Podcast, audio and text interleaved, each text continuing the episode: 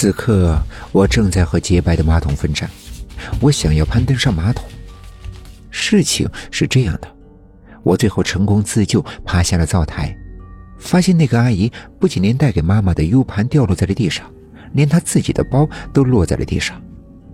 我注意到她的手机也掉在了她的包旁边，刚才她就是用这个给妈妈打电话的吧。我这样想着，就爬过去按了重拨键。接通电话后，真的是妈妈，她的声音可真好听呀。我痴痴地听着，刚准备要问她的时候，可是一滴牛奶顺着我的头滴落在手机上。不行，我不能容忍脏着的身子跟妈妈说话，我应该去洗一洗。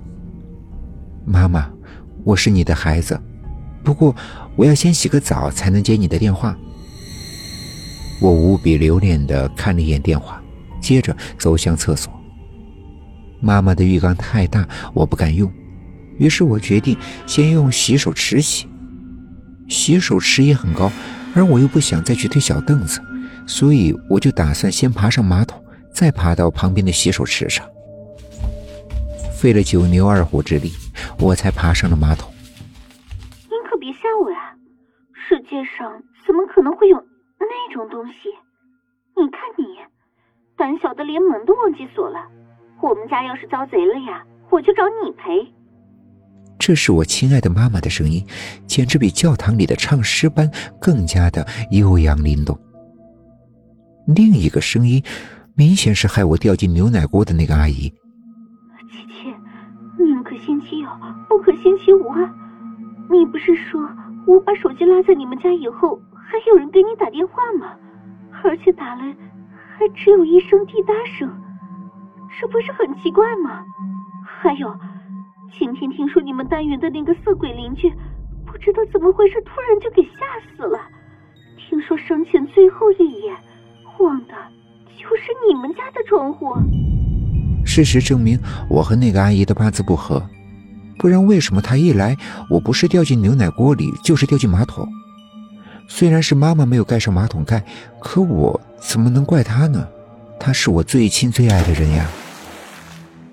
掉进了马桶，幸好是头朝上脚朝下，我竭尽全力向上爬，手与马桶的白瓷摩擦产生了吱吱的响声。我也不想发出这样的声音，我怕妈妈知道我又闯祸了，所以趁妈妈还没有发现之前，我得赶紧爬上去。可是已经来不及了，妈妈和那个阿姨发现了我。一瞬间，伤心委屈一起涌上心头，我哽咽着叫了一声妈。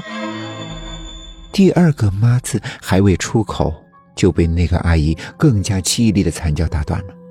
妈妈也吓坏了，冲过来一遍又一遍的按冲水按钮，搞得我的脚和脚踝都被卡住了，可我的双手还一直死命地扒着马桶，不让自己陷得更深。